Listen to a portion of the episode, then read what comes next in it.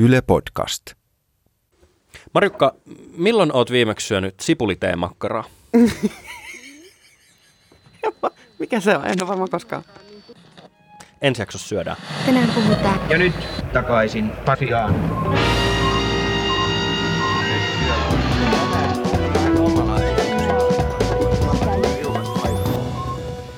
Virvon varvon just sulle. Tämä on takaisin Pasilaan ja minun nimeni on Toivo Haimi. Ja mä oon Marjukka Mattila. Tässä on siis niitä uutisvitsoja tässä pääsiäisellä sulle.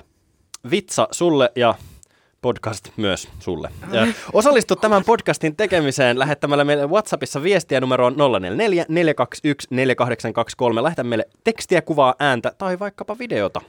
Korkeakouluissa myllertää vähintään yhtä paljon kuin mulla mahassa sahti törpöllisen jälkeen. Kuulostaa epäterveelliseltä. Ju- Joo, sitähän se on. Korona on vaikuttanut tämän kevään opiskeluihin, YO-kirjoituksiin ja peruskouluun, ja kysymyksiä on herännyt siitä, miten koululaitos, joka perustuu vahvasti läheopetuksella, selviää siinä sahtivatsan myllerryksessä mukana, ja etenkin onko tällä vaikutuksia opiskelujen etenemiseen, tuloksiin ja pääsykokoisiin.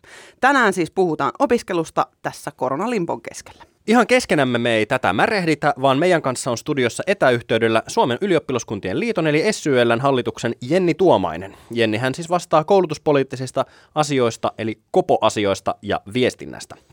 Opiskelukeskustelun jälkeen Kela Tarrullalle myös muita meitä puhuttavia uutisia, mutta se siis vasta tuonne ihan loppuun. Hei Toivo ja Jenni, äh, minkälainen oli teidän YO-kevät? Mm, 2009 kevät äh, kirjoitin ylioppilaaksi, äh, sain ilmarinnan, olin sen takia kaksi viikkoa sairaalassa ja sen jälkeen menin armeijaan. Kiva. Aika tapahtumarikas. Mites Jennillä? Mä tota, kirjoitin itse asiassa jo 2007 ja mä muistan sen hyvin, koska mun ylppäripäivä oli se päivä, kun ensimmäistä kertaa ei saanut siis tupakoida baareissa ollenkaan. Ja siis mun YO-lakki, mä olin koko illan se YO-lakki päässä ja se oli siis oikeasti tosi kiva yllätys, kun se ei enää haissu selkeä röökille ihan hulluna. Onko ja kaikki baarit näytti ihan oudolta, kun sieltä puuttui se puoli metriä savua katosta. Mutta sittenhän siellä alkoi haisee viina ja pieru sen jälkeen. Niin, Sit se on totta. Mä muistan sen, äh, sen mun elämän kevään, eli oman YO-kirjoitus kevään, kun kävi kirjastossa ja, ja tota, kosketteli kirjoja ja ovenkahvoja ihan vapaasti. Ja tota, meille, meille, meillä oli semmoinen hienosto lukio, että meitä ei mihinkään aperisteilyyn lähdetty rälläämään, mutta tota, ylppärit oli, oli hienot, oli voileipäkakkuu ja oli ihmisiä, mutta tiedättekö te, että tällä hetkellähän se ei välttämättä kaikille tämä elämän kevät ole ihan samanlainen. Joo, tota, silloin 2009 oli tapana sanoa, että villisorsa vei lakkini, mutta käykö nyt sillä tavalla, että, että koron, COVID-19 vie ihmisten lakkeja? Niin. Aikamoinen kevät edessä. Myös ei pelkästään YO-juhlien suhteen, vaan myös sen suhteen, että ää, koko opiskelun rakenne on jollain tavalla muuttunut tässä ihan tosi nopealla heitolla. Ja tällä hetkellä isoja kysymyksiä herää etenkin varmaan, varmaan yliopistoihin korkeakouluihin pyrkiville. Viime viikon torstaina Toivo ja minä oltiin Yle Uutisten ja Yle Kioskin järjestämässä tämmöisessä live-lähetyksessä, livessä, joka muuten löytyy Areenasta ja sieltä kannattaa käydä katsomassa. Me oltiin vastaamassa siellä siis yleisön korona-aiheisiin kysymyksiin. Kysymyksiä tuli niin sanotusti kosolti, mutta oli selkeästi yksi aihe, joka oli, johon tuli siis ylivoimaisen paljon kysymyksiä. Tämä aihe oli tietty koulu ja koulutus. Just näin. Ja tietty me näin nohevina takaisin Pasilaanlaisina haluttiin tarttua näihin kysymyksiin, että, että, että saataisiin niihinkin vastaus ja selkoa, niin tämä on meidän suuri koulutuskysymys- ja vastausjakso. Nämä koulutukseen liittyvät kysymykset on siis kerätty meille Yle Uutisten Instasta ja Korontiini liveen saapuneista kysymyksistä. Nämä koulutuskysymykset ei ole siis vain opiskelijoille, vaan myös niille, jotka haaveilee ensi syksynä uudesta opiskelupaikasta tai joita voi huolettaa vaikka vaihtoon lähteminen sit ensi syksynä. Ja vaikka ihan kaikille teille, sillä suomalainen koulutusjärjestelmä joutui uudelleen järjestäytymään yhtä livakkaasti kuin kuka ehti sanoa koronakaranteeni parantola. Eli meillä on siis täällä tänään ää, studiossa etäyhteyden päässä suoraan Rollosta, eli Roista, eli Rolls Royceista, eli Rosiksesta, eli Rovaniemeltä SYLn Jenni Tuomainen. Tervetuloa. Kiitoksia, kiitoksia. Hei Jenni, hypätäänkö saman tien hommiin? Meillä on aika paljon tekemistä, meillä on kysymyksiä tässä tehtävänä. Ähm, Hypätään. Yes, Jenni siis vastailee näihin teidän kysymyksiin, koska mehän halutaan vaan best of the best vastailemaan näihin. Ja Jenni tietää aiheesta kuin aiheesta. Yes, ää, pitemmittä puheitta, onko tietoa, että onko maamme hallitus kummalla linjalla, että ylppärit perutaan vai siirretäänkö niitä esimerkiksi syksylle? Ja miten valmistujaiset esimerkiksi ammattiin valmistuville? Käsittääkseni maamme hallitus on linjannut, että pyritään löytämään yhteinen aika, jos niitä joudutaan siirtämään. Eli tällä hetkellä rajoitukset on sinne toukokuun loppuun asti näille isoille yli 500 henkilön tapahtumille, mutta pienempiä ylioppilasjuhlia esimerkiksi pystyttäisiin järjestämään. Mutta oishan se, että jokainen voisi saada se oman elämänsä kevään, niin olisi se hienoa, että päästäisiin juhlimaan kaikki samana päivänä. Se siis pikkasen ehkä houkuttelisi ajatus myös semmoisista etäylppäreistä, missä niin koko suku on Google Hangoutsin välityksellä yhteydellä ja sitten kysytään, että, että no onko sinulla jo tyttö- tai poikaystävää siellä? Onko sulla joku kaveri? Mutta mut ehkä, ehkä se jää nähtäväksi. Niin ja kaikki leipasee omat voileipäkakut tietysti sinne omiin koti, niin kotioloihin ja sitten syödään yhdessä. No kyllähän kusti polkee, eli sama se on leipoa voileipäkakkuja ja lähettää ympäri, ympäri Suomea kaikille. No niin. Joo, okei, okay, ehkä tämä jää tähän. Hää, jatketaan. Äh, Tämmöinen kysymys on tullut, että miten, ja näitä siis tuli todellakin paljon, äh, miten opiskelut järjestetään korkeakoulussa ja mitä tämä on vaatinut nyt opiskelijoilta ja korkeakouluilta? No siis kaikki, lähtökohtaisesti kaikki ne opinnot, mitä pystytään järjestämään tällä hetkellä etänä, järjestetään etänä.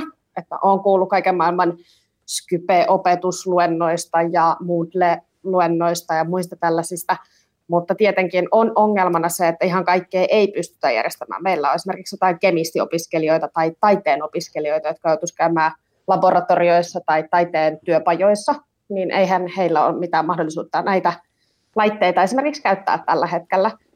Ja tietenkin sitten kaikki tämmöiset etämahdollisuudet, niin onhan se aina uusi tämmöinen haaste niin opiskelijalle kuin esimerkiksi opetushenkilökunnalle, koska kaikki kurssit ei suosa, niin kuin suoraan pysty pomppaamaan sieltä perinteisestä luentomuotoisesta ö, opetuksesta sinne Moodlen ihmeelliseen maailmaan esimerkiksi, että aika paljon joustamista on vaadittu. Ja tiedän esimerkiksi tapauksia, missä opiskelijoilla on ollut haasteita, kun he sairastaa migreeniä, ja nyt kaikki tapahtuu tietokoneen välityksellä, niin sitten, että kuinka pystyy esimerkiksi lukemaan tentteihin tai tehdä muita tämmöisiä töitä. Ähm, mä mietin semmoista, että kun monet kevään, loppu, loppukevään opinnot järjestetään vaikka työharjoitteluna, niin eriarvoistaako tämä tilanne opiskelijoita siinä mielessä, että ei, ei ole No ensinnäkään sen takia, että monet ei pysty opiskelemaan tällä hetkellä ollenkaan, juurikin vaikka tuon migreenin, tai sen takia, että ei, ei pysty tekemään näitä läsnäolo-opintoja, ää, tai sitten vaikka sen takia, että ei ole resursseja hankkia ää, tietokoneita sun muita. Kyllä se eriarvoista ja myöskin se eriarvoista siinä mielessä, että opiskelijat ei pakolla pääse harjoitteluihin. Monet harjoittelut ollaan peruttu, koska ei voida vetää ja ohjata harjoitteluita etänä. Ei ole niin kuin mahdollisuutta järjestää esimerkiksi työskentelyvälineitä näille harjoittelijoille niin, että he voisivat tehdä kotona oman harjoittelunsa etänä, vaikka muuten työ olisikin sellaista, että se soveltuisi opintoja tai niin kuin etänä tehtäväksi.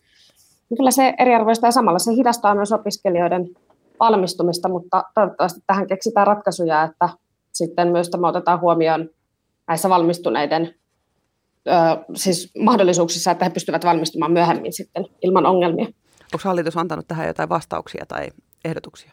Kyllähän sitä siis on keskusteltu, että kaiken maailman ratkaisuja niin pohditaan ja että pystyttäisiin mahdollisimman pienillä vaivoilla sitten valmistumaan. Ja esimerkiksi Itä-Suomessahan, jos opinto-oikeus on päättymässä nyt just tässä kevään aikana, niin Itä-Suomen yliopistohan ilmoitti jo valmiiksi, että kaikille heille on myönnetty lisäaikaa esimerkiksi vuoden loppuun asti. Eli aika paljon yliopistot pystyvät tekemään itsekin näitä ratkaisuja ja tietenkin me opiskelijat sitä toivotaan. Tästä on tullut kysymyksiä myös siitä, että, että ihmisillä viivästyy opinnot nyt tämän pandemian takia, niin onko siitä olemassa linjausta, että onko onko pandemia hyväksyttävä syy opintojen viivästymiseen?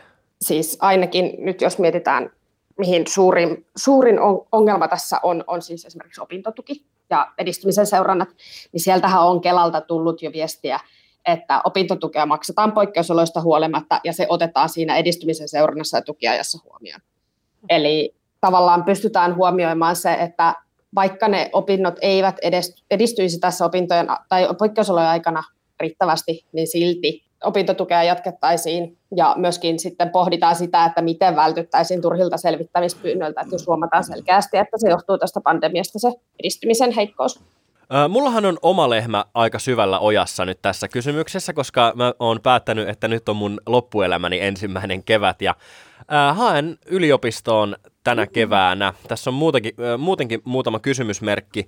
Ensinnäkin se, että, että tota, Nythän ensimmäistä kertaa todistusvalintaa käytetään valintaperusteena, eli minun 11 vuotta vanha ylioppilastodistus on, on sitten siinä ää, valintaperusteena.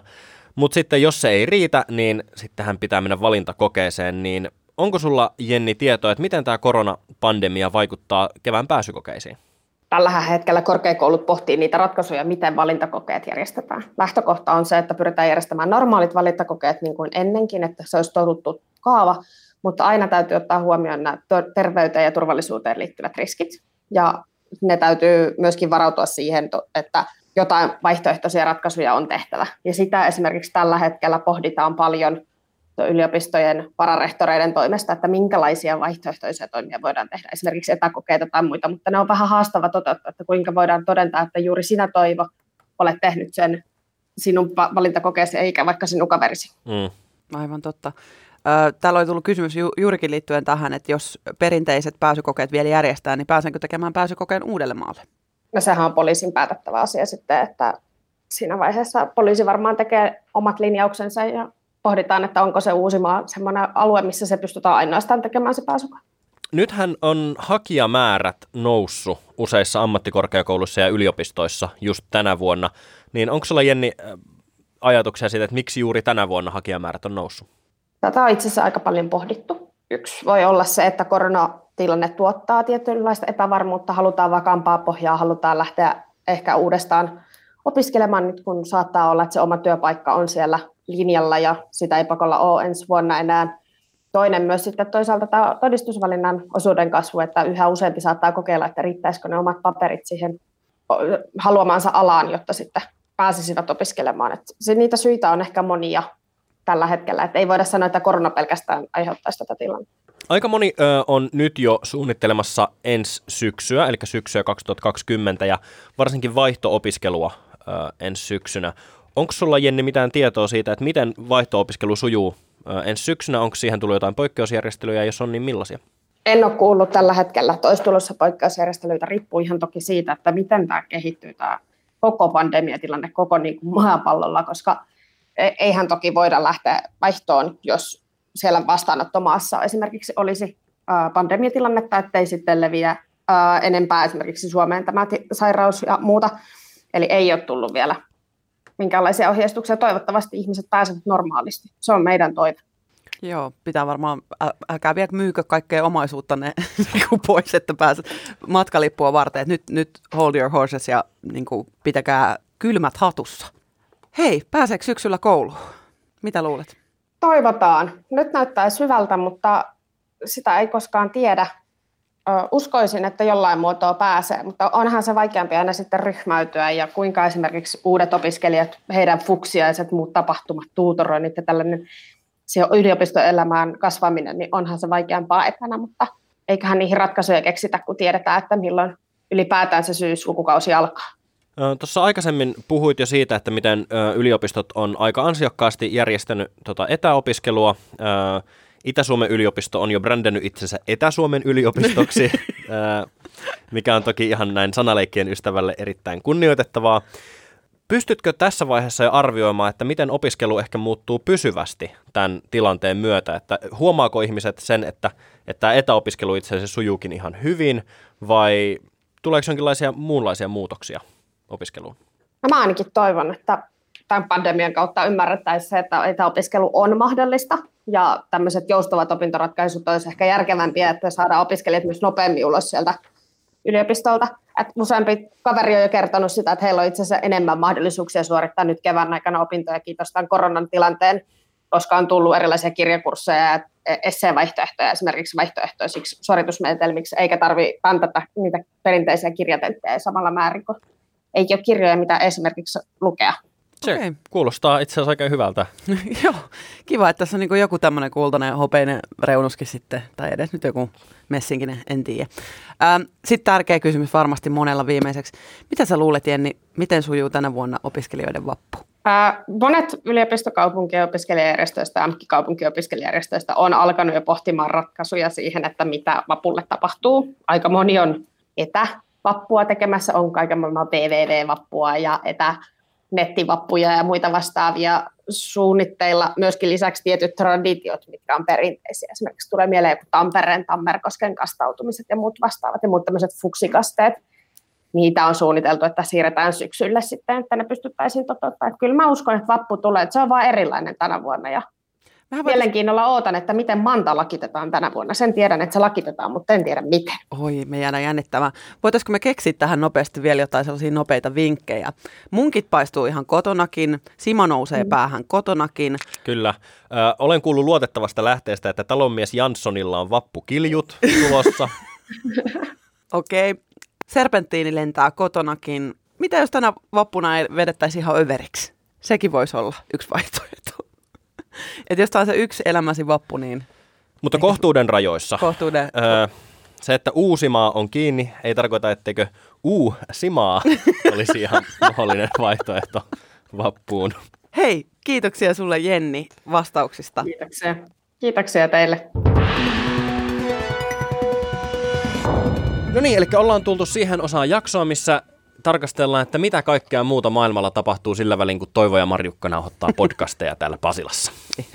Kaakkois-Aasiassa Malesiassa naisasioiden ministeriö on kehottanut malesialaisnaisia meikkaamaan ja välttämään nalkutusta Ei miehilleen hele. koronakaranteeni aikana. Öö, tästä kirjoittaa muun muassa Helsingin Sanomat. Malesiassa soitot kotiväkivallan tukipuhelimeen on tuplaantunut karanteeni aikana. Ai tälläkö sitä nyt lähdetään niinku ratkomaan? Ilmeisesti. Näitä Meikataan. ministeriön sievistäytymisohjeita on jaettu muun muassa somessa ja tällaista pöljäilyä ei ole katsottu erityisen hyvällä. Malesialaiset ja kansainväliset naisjärjestöt on kritisoinut kampanjaa niin kovin sanoin, että tämä naisasioiden ministeriö on hävittänyt kampanjamateriaalin ja pyytänyt vielä anteeksi kaupan päälle. Oi, no nyt toi on itse asiassa ihan kiva, koska yleensä tollaset jää jotenkin leijuma. Ja siirrytään eteenpäin ikäviä uutisia Britanniasta, missä seksuaali- ja sukupuolivähemmistöjä tukeva hyväntekeväisyyssäätiö Albert Kennedy Trust suosittelee sateenkaarinuoria pysymään kaapissa koronakaranteenin ajan. Syynä tähän on se, että LGBTQ-nuoriin saattaa kohdistua poikkeuksellisen paljon väkivaltaa kotioloissa karanteenin aikana. Säätiö on saanut harvinaisen paljon yhteydenottoja sateenkaarinuorilta nyt, kun brittiläiset ovat eristäytyneet koteihinsa. Britanniassa viime vuonna tehnyt kyselyn perusteella harvempi kuin yksi kymmenestä on ok sen kanssa, että lapsi toisi kotiin samaa sukupuolta olevan seurustelukumppanin. Ja lopuksi vielä jotain ihan muuta kuin koronavirusta, nimittäin onnea ypäjä. Siellä nimittäin on Suomen nuorin kunnanjohtaja. 26-vuotias Tatu Ujula aloitti virkakautensa maanantaina Lounais-Suomessa Ypäjällä.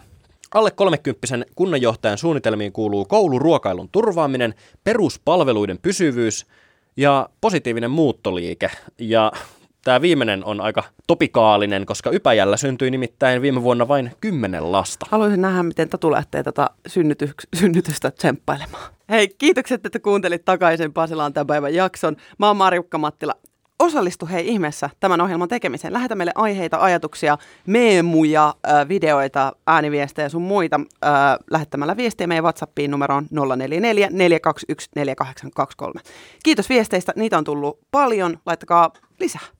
Mun nimeni on Toivo Haimi ja haluaisin tässä nyt käyttää tämän tilaisuuden kertoakseni, että Seuraava jakso tätä podcastia ilmestyy ylihuomenna torstaina ja sitten joka viikko tiistaisin ja torstaisin. Tilaa meidät Spotifyssa ja lisää meidät suosikiksi Yle Areenassa painamalla sitä pikkusydäntä siellä ohjelman vieressä, niin saat ilmoituksen sitten, kun uusia jaksoja tästä tulee. Joo, ja sitten me tiedetään tietysti, että teillä on paljon aikaa tässä kuunnella, niin eh, teillä on varmaan myös aikaa käydä siellä somessa, eli seuratkaa meitä sosiaalisessa medessä, at Marjukka Vilhelmiina ja at Toivo Haimi. Pysykää turvassa ja muistakaa juoda vettä. Sommoro. Moikka! Niin, hyvät kunkilijat, minkä opimme tästä?